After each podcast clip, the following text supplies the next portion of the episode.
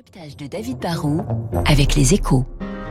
Et avec la Banque Postale, engagée aux côtés de ceux qui font l'économie de demain.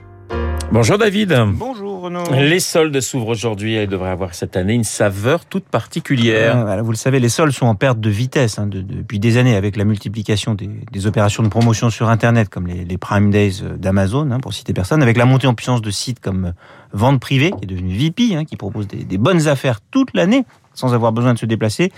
Et enfin, le, boom des cartes de fidélité qui permettent de, de profiter régulièrement de promotions.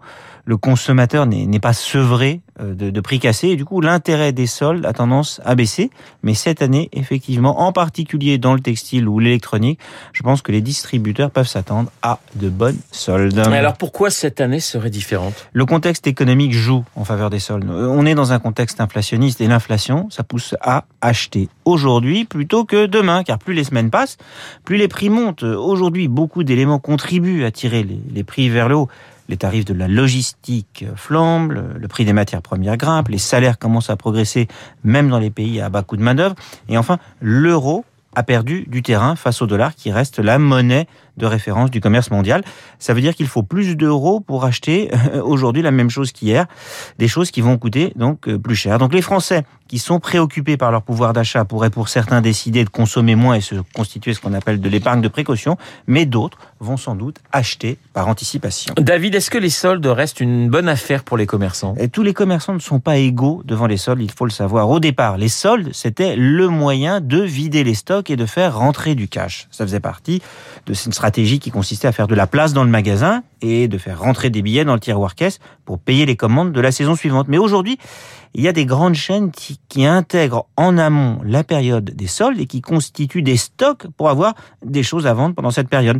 Pour elles, c'est une opération de communication et de vente en gros volume les petits commerçants, les, les indépendants qui gèrent euh, leur cash et qui essayent d'avoir un niveau de stock très bas ne sont pas dans la même situation. Eux ont moins de choses à vendre et ils veulent moins casser les prix. Pour eux, les soldes commencent trop tôt et forment même une forme de, concurrence déloyale. Eux voudraient ne baisser les prix que d'ici 15 jours ou 3 semaines et ils n'aiment pas cette période de solde qui dure un mois. Surtout que cette année, il faut le savoir, la loi est devenue plus stricte. hein. Le prix barré affiché doit donner la vraie réduction par rapport au prix d'il y a un mois. La DGCCRF, le, le- gendarme qui fait la police de la concurrence et puis de la répression des fautes, va faire la police et sanctionner les fausses réductions. Les moins 40, moins 50% devra être, euh, devront être vrais, alors que jusque-là, certains commerçants prenaient comme référence un prix qu'ils n'avaient pratiqué qu'un jour, juste avant le début des soldes. Le décryptage de David Barou. Je vous rappelle mon invité juste après le journal de 8 heures, s'il s'agira